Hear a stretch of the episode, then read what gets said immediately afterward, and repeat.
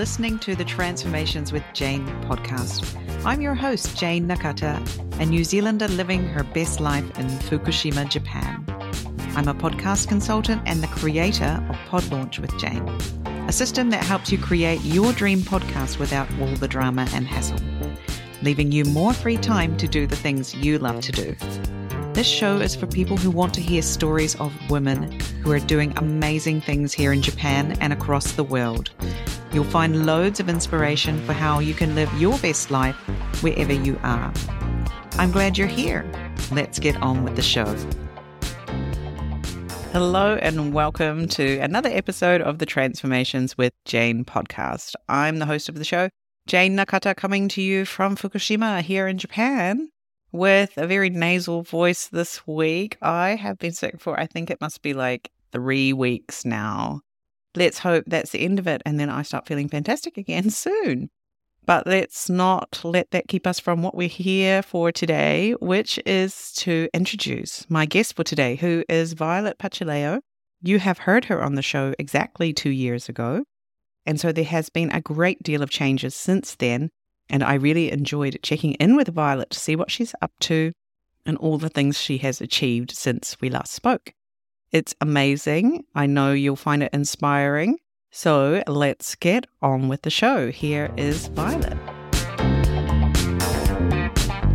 Hello, Violet. Welcome back to the Transformations with Jayne podcast. Great to have you back on the show today. Hi, hi, Jayne. Thanks for having me back. Yeah. So, for uh, those people who don't know who Violet is, would you just give us a quick rundown on who you are, where you are, and what you do? So, currently, I run a mountain uh, CrossFit retreat in Kochi Prefecture we only opened last year, but we have a, a, a, large CrossFit warehouse in the mountains, Riverside. And then we also have a tiny house guest accommodation. We do e bike rentals. We have a barbecue space for rent. And it's um, uh, we've got stand up paddle boards that you can go on the river on. And um, as well as that, I also consult. So those are the two things I do. But up until you know, COVID, I used to work in the Japanese stock market for 15 years. So I had a career change two years ago, three years ago now. Hmm.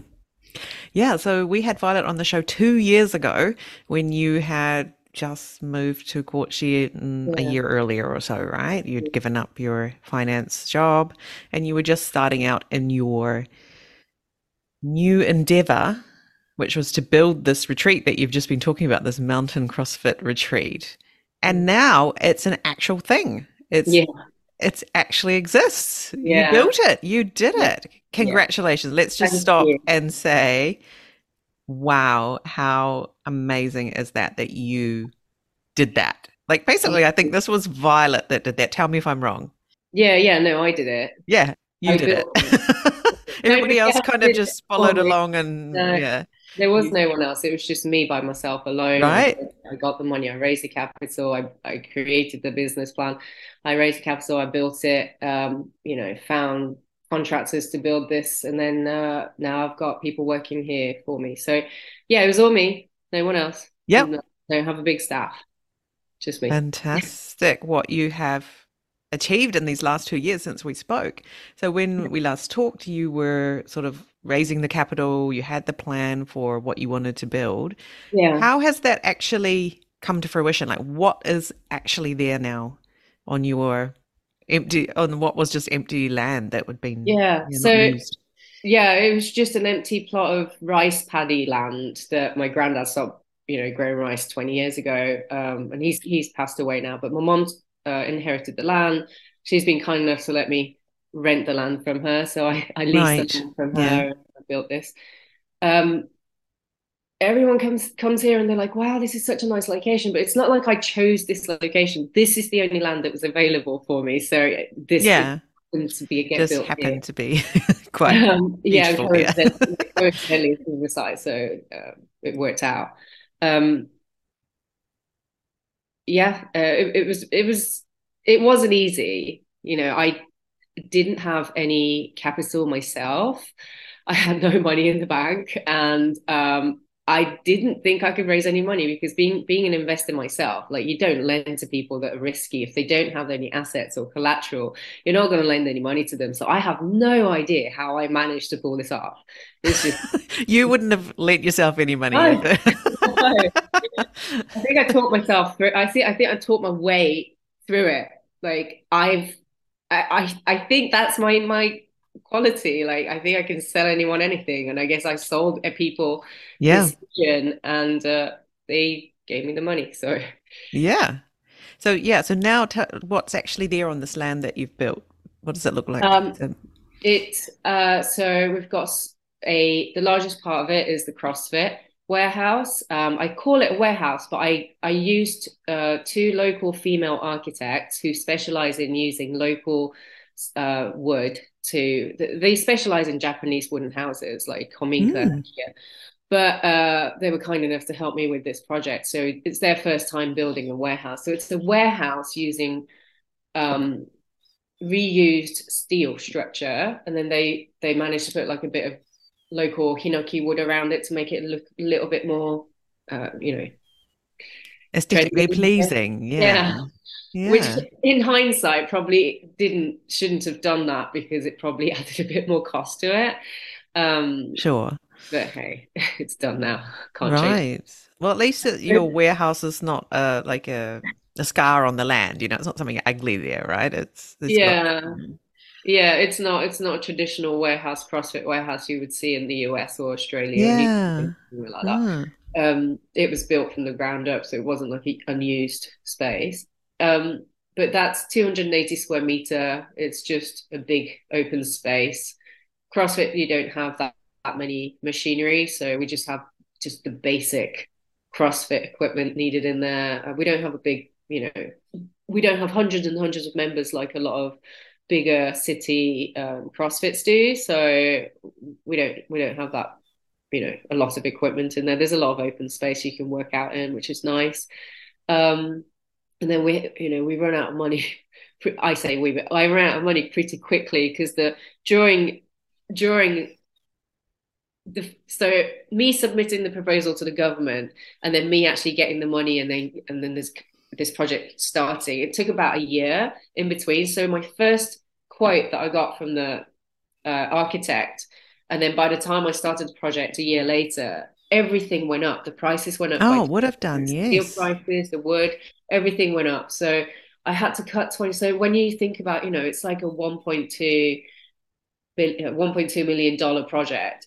And if it went up by 20%, you know, I had to cut a lot of the stuff that I wanted to do. Mm-hmm. So um, there's a lot of things that I had to do myself and had to get the help of my husband to do. He's been great. Like if it wasn't for him, it wouldn't have happened. Like he disappeared for a year um, between I think after we spoke from August mm. for a year. He went back to the US with the kids. So I was left here by myself to like just build this from scratch. And he came back uh, halfway through the construction. But after he came back, uh, I mean, so he wasn't here. He was useless when he wasn't here. But when he came back, um, he helped me, you know, get everything done outside, and he kind of maintains everything for me, so which is nice. I takes mm. take off me. Um, so he's like the head coach, facility manager. He does everything, um, which kind of like frees up my space to do my consulting, which is the other right yes your other part of yeah. your business. Mm. so i got sidetracked. So we've got we've got the 280 square meter crossfit and then we also have a small tiny house accommodation next door on the same property and the same architects built it. So it's it's wooden uh, it's like a modern wooden japanese small tiny space. Um, it's got three floors. It's it's basically one open space but it's got three floors like ladder going up to the that space there. You can see it. Mm-hmm and then ladder right. going up to the loft bedroom. So there's two two beds, one sofa bed, one double size sofa bed, and one queen size bed. And I make sure everything's European size because I hate small, tiny beds and yeah. When tiny... they say bed, and you're like, that's not a bed. sticking out from. Know? Yeah, so everything's European. Even like the kitchen sink and the and the bathroom, everything. I, I, I made sure everything was raised right the normal European standard size. Mm, mm, mm. Right. So that's it. And then we've got a little barbecue outside on the deck for people that stay here. Um, and then we also have like uh, a big. We wanted to have an outdoors uh, workout area, but I ran out of money, so that didn't happen. Um, so it's just a big open like space, nothing on it. So we're trying to grow some um, lawn from from seed. Oh, good luck with that. actually, is it going well? Yeah, yeah. It's it's like very lush outside. I don't know if you can see it. Oh, that's looking good. Yeah. Yes. But headache for my husband because he has to cut that grass. Yeah. We have a big lawn as well, and I just spend my whole time picking weeds out of it, and the oh, weeds really? just go crazy. Uh, like, oh, what, what, where are these weeds coming from? Anyway, yeah, so that's what my lawn looks like. But hopefully, yeah. you're you're having a bit, bit of an easier time growing yours. Mm. Very good. Amazing what you've created, Violet. I'm so impressed. I'm so impressed with everything you've done. And Thanks. yeah, with having your your kids in the background and and all of this as well to manage. So that's absolutely fantastic.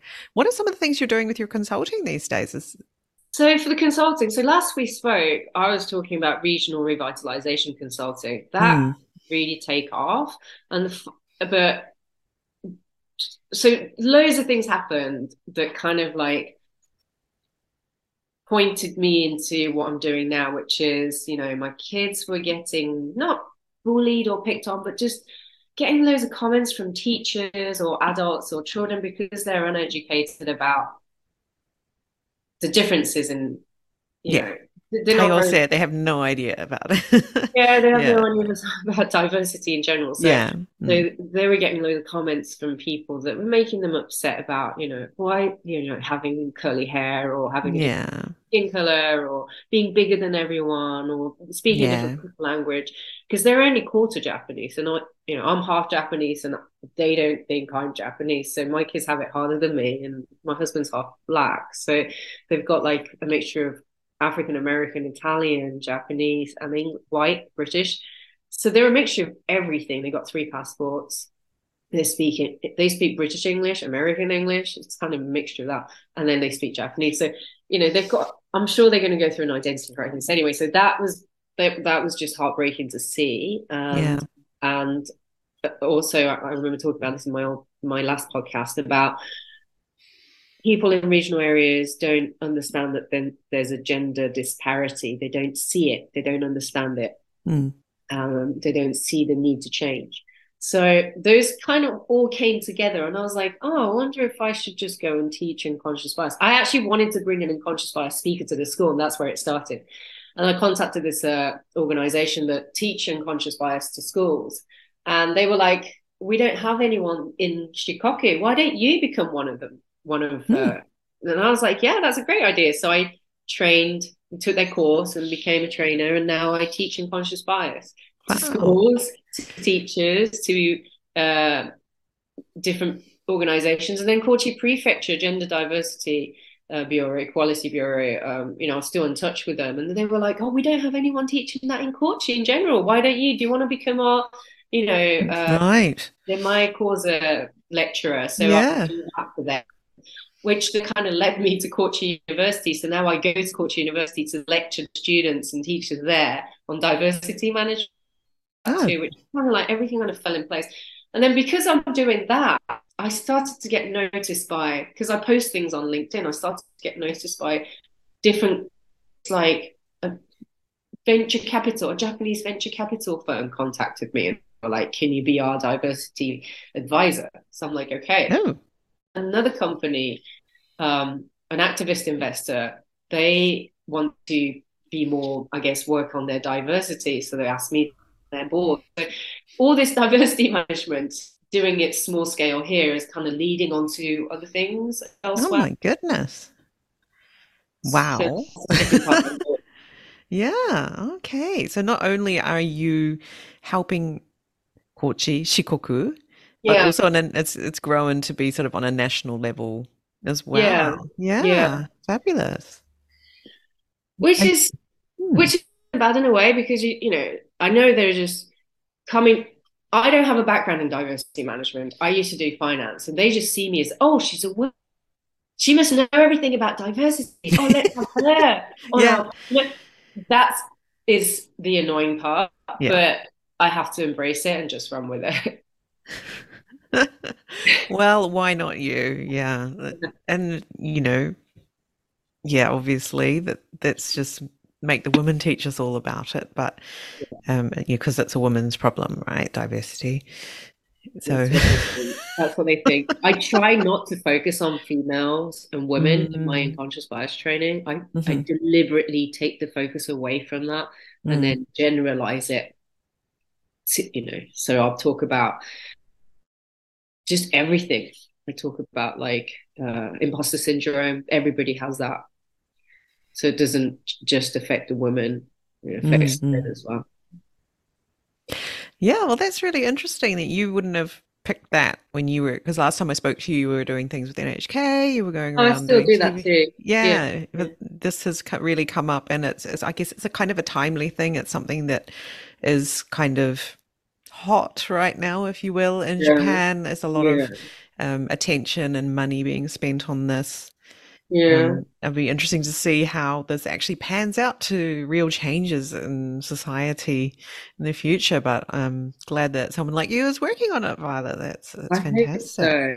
And I'm happy that some companies are so open minded that they would hire someone like me because I'm I'm really off the beaten the traditional path of you know being in a corporate world and doing i'm so far from it. I'm living in the mountains in the middle of the mountains doing something different. I'm an entrepreneur entrepreneur now and i don't i'm not in that world and i'm not in the corporate world. So it's just it's just good to see that companies are becoming more open-minded to hire someone like me. You know i'm i'm, I'm 41 years old and so this activist investor on average the board is like 60 I would say. Oh, wow. Okay. Yeah. You know, they're 20, 30, they're probably 20, 30 plus years older than me, all men, mm. all Japanese men. So for a company like that to be open-minded enough to hire someone like me, I think is is good to see the mm. change is slowly happening. Wow, that's fantastic. they're are they going to get an education? Do you think? When you show up. Them putting me on the board and then them actually listening to what I have to say is another thing. So I'll see mm. how that mm. works out. Mm, mm, mm, Interesting. Yeah. Okay. Oh my goodness. So, yeah, what would you say to people who are banging their head against the wall? Because I think last time I spoke to you, yeah, I really got the feeling that's where you were kind of at. You know, really like this wasn't working. You were talking to these people, nothing had happened, and all this sort of thing. Yeah. What would you say to those people who are sort of at that point where you were about two years ago? I think it's really hard to give advice because you have to learn from your own experience and you have to do it and learn from it and then move on. But the it it wasn't an easy ride. Like if you're trying to do anything in the countryside, there are rules, unspoken rules that you mm. have to follow, and you don't know that until you actually put yourself in there and actually do it. And some things work, some things didn't. Um, just don't be scared to be bold because if you limit yourself or um, you know don't challenge yourself, you're never going to get there. If you don't take the risk, you know you're not going to know. And what's the worst that could happen? Someone could say, "No, that's it. It's not going to kill you. It's not the end mm. of the mm. life." Your life, mm-hmm. like you learn from all those lessons. It's all a learning experience. So I, I would say, just do it. Mm. So how have things changed since then uh, with working with local government? If they they changed their attitude, anything uh, different, or are they still dragging their feet down there? What I've learned from that this experience is mm. that don't waste your time working with the local government. Just do it yourself. it's not worth it. When I say local government, I'm talking town level. I think prefecture level, it's slightly different. But mm-hmm. when it comes to the town level, especially in this town, other towns are more proactive. So you know, this isn't this is a this is not uh, equal across Japan, but for this town specifically, um, the change within that town is not happen or maybe it will take a long time. So I'm not here to, you know, I'm not here to run for office. I'm not here for waste my time trying to change their views because if they are not unconscious bias, you know, they, they're just they haven't seen the world outside of this town. So it's really difficult to explain to people like that what I'm trying to do or what the vision is or what the rest of Japan is doing and, and they're getting left behind. Um, it's easier and quicker to just do it yourself. Case yeah. in point, yeah. yeah. yeah. You don't have to, if, you, if you do stuff on your own land, if you do it with your own, you know, resources, no one can say anything to you. That's what I've learned. Mm. if, you, if you try and use the government, if you're trying to, to do anything with the local government, you have to go through all sorts of different levels of layers of approvals. And then, uh, you know, there's going to be someone that's going to be like, no. Actually, it's always 100% of the time it's no. Mm. So it's best to just do it yourself. Right. Yeah. Just get on with it. Yeah. Mm, yeah, I've I've heard that from other people as well. Like if you ask for permission, you're gonna get a no. So you yeah. might as well just do what you can and yeah. get started and and ask for forgiveness later. You know, as long as mm. your intentions are good, which I'm sure yours are, and and people who are wanting to improve things generally are. Um, yeah. Um, people are just looking for a way to not be responsible for any decisions and you know, to push paper until five o'clock and go home or whatever it is. I feel. Mm. I think I think also not to conform to whatever it is that they. they so I, I see a lot of people moving here, Japanese and foreigners, and they try and really fit in to become one of the locals, and you're never going to fit in. And so I've just done the opposite. I've just stayed true to myself, and you know, I get a lot of t- local TV interviews, and I'm still myself. I'm.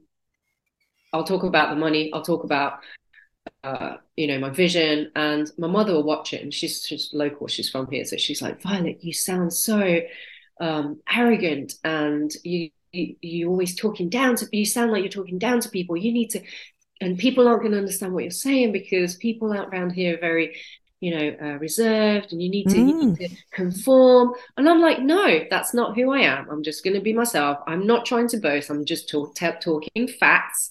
Yeah, these are facts. I always like raise the point that this town is like the fifth poorest town in the whole of Japan. So there are like 3,000 something uh, towns and villages in Japan. And this is the government statistic. I'm not making this up. Uh, that you know every every town has their uh, income ranking ranked from mm, one mm. to three thousand. Minatoku, which is where I uh, is number one in Japan in terms of income level, mm. and this town is fifth from bottom. And there are other towns like below us, which like in Okinawa, I think. Mm. So this is one of the poorest areas in Japan. And I always talk about this, even even on Japanese TV. I always talk about this. And then my mother doesn't like it. She's like, "Well, what are the neighbors going to think?" And then I was like, and then uh, so the activist investor, they said they saw those interviews and they were impressed. And I was like, look, I'm not saying I am. Like, yeah, yeah. This is who I am. And obviously there are people out there that appreciate the way I think. Yeah. So I'm not going to conform to whatever it is this Inaka people think or do, because because you know this business wouldn't have become what it is now if I conformed to their ideals. Mm, exactly. Yeah. How interesting. Your mum was like, "Oh my god, what will the neighbors think?" And the, she's embarrassed by me. She's what? Sorry. She says she's embarrassed by me. Okay. Um, not. I don't think she's anymore, but at the beginning she was. She was always trying to mm. shush me or trying to tell me to be quiet or don't be so you know don't speak up don't do this don't do that but you know i sit on i'm the vice chair at the um at the chamber local chamber now like for the women's network and i didn't ask to be made that position they they you know said why do you want to do it and, and these ladies in their 80s who are part of the chamber because there are no young people around here. These old ladies in their 80s and 70s asked me to do it. Like if they thought that I was too outspoken and and mm. arrogant, I don't think they would have asked me. So I'm sorry, mum, you were wrong. I guess you're you are in a way helping your mum to let go of that sort of education she's had from growing up and sort of living in Otoyo where you be yeah. quiet and women be quiet and don't yeah. say anything and and that goes back to my unconscious bias training because what's interesting is like uh, I, I taught three unconscious bias trainings to local regions in this area last uh, at the beginning of this year and you know sometimes older people come older ladies and men And most of the women would say my um, imposter syndrome. So imposter syndrome, or not just imposter syndrome, unconscious bias on yourself usually stems from some bad experience you've had growing up and that kind of gets in, built into your brain to protect yourself because you don't want to have those bad experiences anymore. So if, if, you did something and you were embarrassed by it or you, you were scolded at school or you were told off by your parents that is you know ingrained in you. So when you become when you get older you start putting limitations on yourself, thinking, oh, I can't do that. You know, I'm not very good at that. But that's just a bias you're putting on yourself. Really, you can, but it's just some experience you've had in the past. So I teach that. And uh, it was interesting. Most of the women would say, oh, I'm not very good at speaking in front of people. I, I just, um, I can't stand up and, and uh, say my iken, like say, uh, opinion or say my view, mm, mm, mm. you know. And I said to her, Is there something like, do you think that was because something happened to you as a child? And she was like, Yeah, maybe when I was a child, you know, we weren't allowed to um, speak up in, in in the public place or at school. Like we had to form lines and blah blah blah. And she she gave me loads of examples, and that made a lot of sense. And if these girls and women, especially around here, they will put their husbands, you know, for for example, like we have PTA, and I always thought more mothers did PTA than fathers, but in this town, it's the opposite. No mothers do it. It's all men, all men, nearly 100% of men doing mm. PTA. And uh, if something that we have as a form, like, so,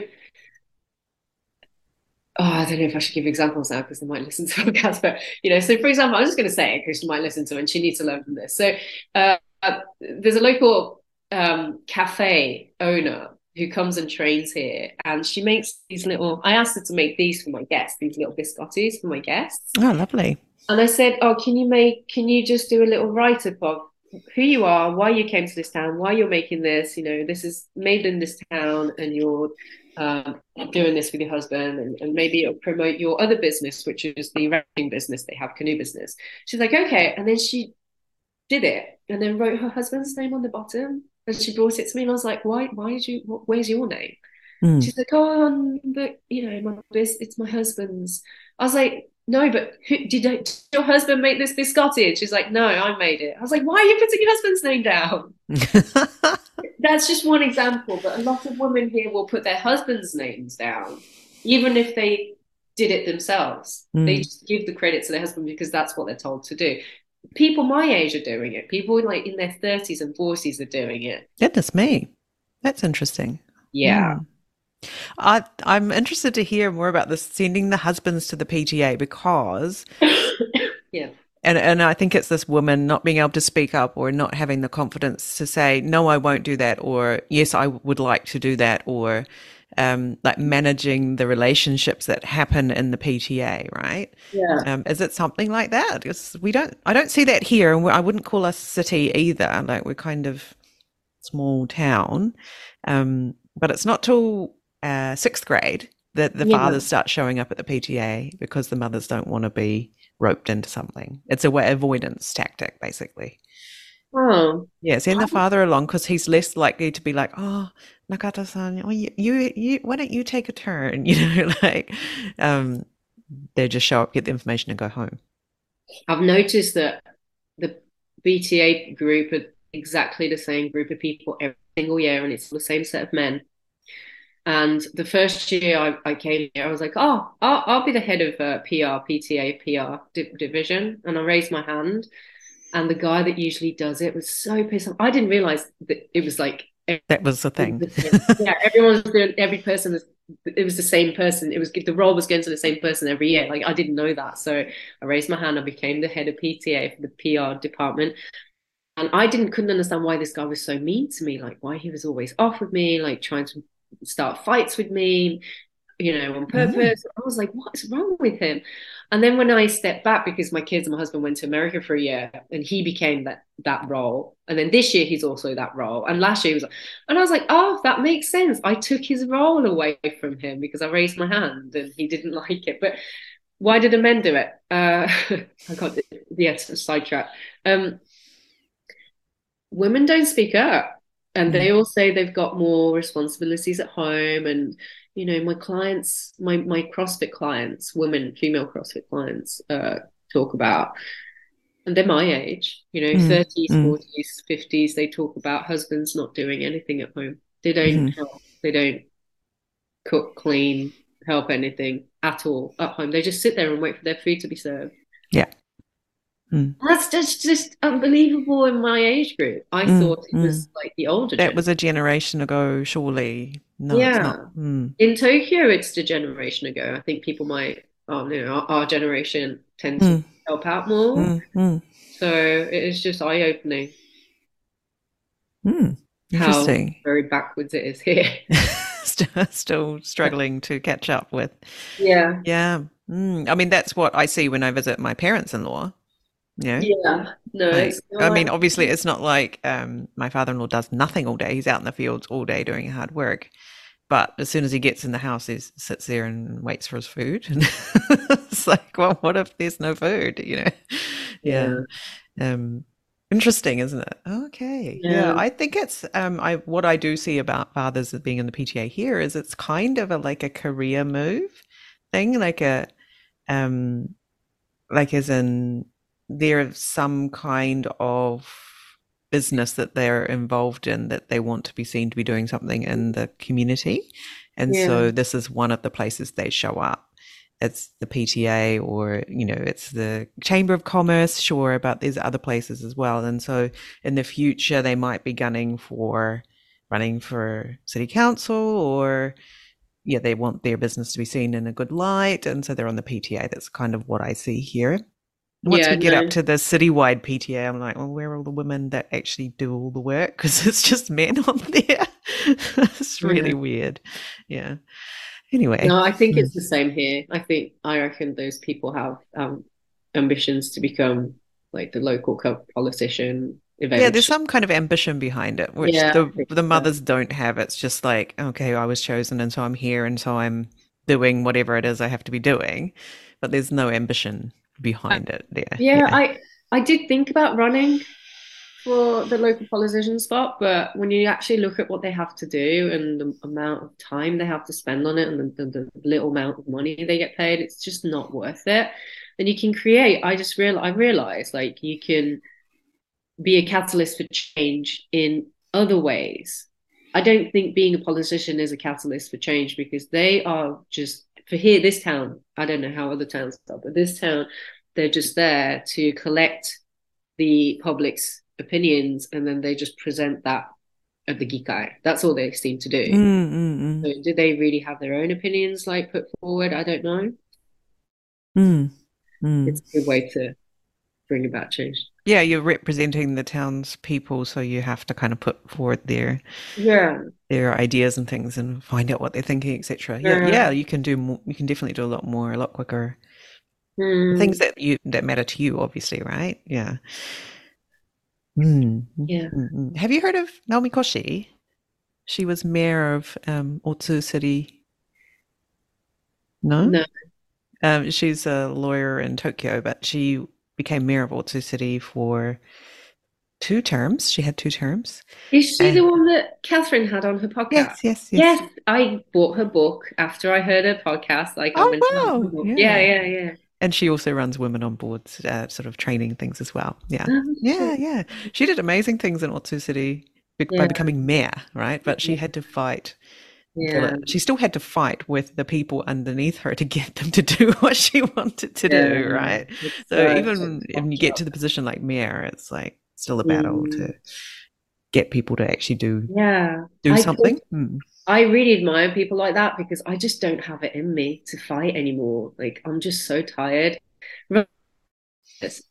every we have had no days off like since this crossfit open we haven't had any days off and even like during golden week even if the gym is closed we still have this accommodation to deal with and yes i have three cleaners that come but none of them can do sundays or bank holidays so mm. i have to clean on sundays and bank holidays which mm. means like after i teach the class or if my husband's teaching the class i can come and clean but usually like on sundays or bank holidays he's off with the kids to take them to a track meet or some sort of competition. So I'm just left here by myself. Mm. So like I'm teaching the class and I have to come and clean and like every day is just been a struggle and I just don't have it in me to fight anymore. I just I'm trying to get through the days. I've got three kids, you know, I've got Yeah, you got a lot of stuff happening, right? and the business. So it's Mm. really tough being a small business owner. And uh, I think that's what I didn't know two years ago in the podcast, like how hard it was going to be to run my own business. It's draining. It's fun, but it's draining. Yeah. Yeah, it's endless, right? It's just daily grind. it's endless. Yes. And we, I know I haven't done a good job promoting this place, and I, I'm just about to hire a PR manager. Um, so I'm talking to a few people I've been interviewing this month, and uh, Mm. yeah, I'm just hoping that we can get someone good that can help us promote this place a bit better. Yeah, well, that would be exciting if you can get someone who Yeah. knows what they're doing and um, Um, yeah, get more more feet through the door for the classes and yeah. more So- revenue happening so you can do less. like I think hiring and staff is the most difficult part for me. Like raising the money is what I do. I can do that part. I can do that all day. I can promote Yeah, this no business, worries. Yeah. get the money. But then when it comes to running the business, that's the hardest part. Like I've never done it before. So uh Major learning there. Mm. yeah, hiring the right talent, knowing when to hire, you know, how to scale the business or grow this business. I've got loads of other things I want to do. Like I want to go, I, you know, manage to raise uh, Ichioku Senman 120 million yen. I want to raise another 500 million yen to build a hotel next. Like I've already got it. I've already spoken to the architects. I already have the land. I already have it in my head. Like this is the next thing I want to do. But I'm not very good at like scaling it and hiring the right people. So if I can't do that, I, I'm stuck. Right. Yeah. So I'm seeing, yeah, this is your zone of genius. This this raising the money, the vision, building it, and then you need to hand it off somehow, right? To, Yeah. yeah. Mm, interesting. Yeah, well, this is definitely a learning because when you build this hotel, right, you got to get, I think you got to get this one right first before this hotel comes along, right? Because that's bigger Yeah. scale, larger scale of Oh, all of this, what's going on. This is just the training ground for Yeah. part two. Yeah. Yeah. I'm kind of like torn between building a hotel, a small boutique hotel, and just buying up a, a bunch of akiya and renovating it nicely higher end to to uh, rent those out, B and B style. But Mm, starting to realize with this house, if this tiny house wasn't attached to our, our CrossFit, I wouldn't be able to come and clean it. If I have all these akiyas all over the place, like, and the cleaner like phones in sick the night before, like someone's gonna have to clean because Yep. we're gonna have Next to one's drive all the coming. way. I mean, 'cause Yeah. they check out and then someone else checks in on the same day. Like it might be a bit of a nightmare. So I don't know. I haven't figured it out. I haven't figured out what I'm gonna do. Well, it sounds like you're definitely learning the lessons you need to learn, right, in order for this next thing to be successful. Make sure you build that bridge to the island before you start building the next bridge. You get to get to the other side. That's my uh, weakness, I guess. I just start going from one project to the next project, to the next project, to the next project, and I've always Yeah. got different projects going on and multiple projects going on in my head. Doesn't stop. There's so many interesting challenges that come up when you start something new. And I bet you probably didn't, yeah, you didn't think two years ago that running that actual business would be the hardest part rather than the the building it, the finding the money and all of that. I'm sure it wasn't easy, but Mm. great learnings, isn't it? And I'm really excited to see what happens next. And I wish you all the best with finding those team members that's going to make running this current project Yeah. uh, fun and uh, you know enjoyable, which Yeah. is, leads to it going on for a long time. Mm. Thank you. We we have had since the borders have opened up, we've had tons of inbound tourists, and a lot of them are CrossFitters coming from Europe. Wow. You know, we've had clients from Denmark and Belgium and France and all sorts of places like US, like because they in Germany as well. They want to work out while they. Um, ninety percent of our tiny house guests don't work out, and they don't. They just book this location because it's convenient, and they'll use this. You know, they might stay for a week, and then they'll just travel, drive off to different places in Shikoku because we're in, right in the middle of Shikoku and then a few of them will come here because they're just dedicated fitness fanatics and they want to work out even when they're traveling. So they'll Mm. use the base, they'll work out, they'll go on their tourist stuff, come back, work out, they'll go and do their tourist stuff. So so it's kind of working out the way I imagined it to, which is nice. That's just- fantastic. Yay for the borders being open and a Yeah. different kind of traveler to be able to Yeah. come and enjoy what you have to offer, which just looks amazing. And, Yeah. and, and then the funny, the interesting difference I'm starting to see between like different nationalities when they stay. Uh, foreigners tend to be more courteous and clean and uh, understanding that this is a small business.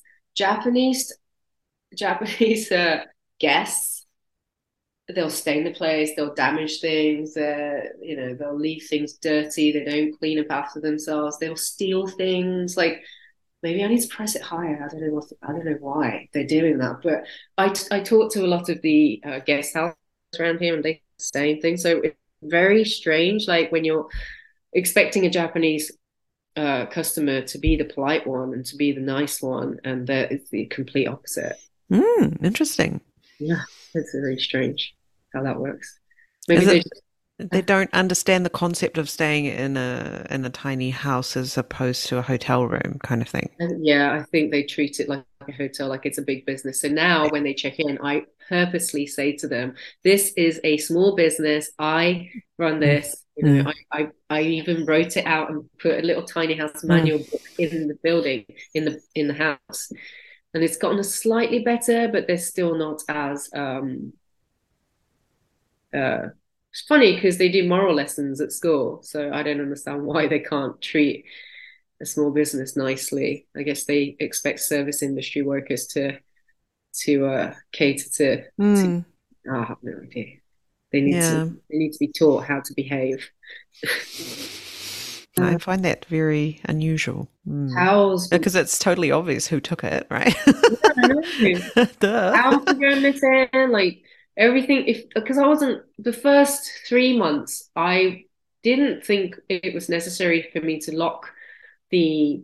Um, so I have a little, you know, in the house. Like I used to keep all the cleaning products in here. I used to keep all the extra tissues and toilet paper, and I just didn't really think about it. And I had a a closet where I kept all the bed sheets and the towels, and then but I had the cleaner clean, so I wasn't really keeping tabs of what was here and what was missing. And then at the end of the year, New Year, she couldn't clean, so my husband and I came in and cleaned. And I'm like, hold on a minute, where are all the where are all the towels gone? I thought I bought a set of, you know, I knew how many towels there were in the set, and then they're all gone.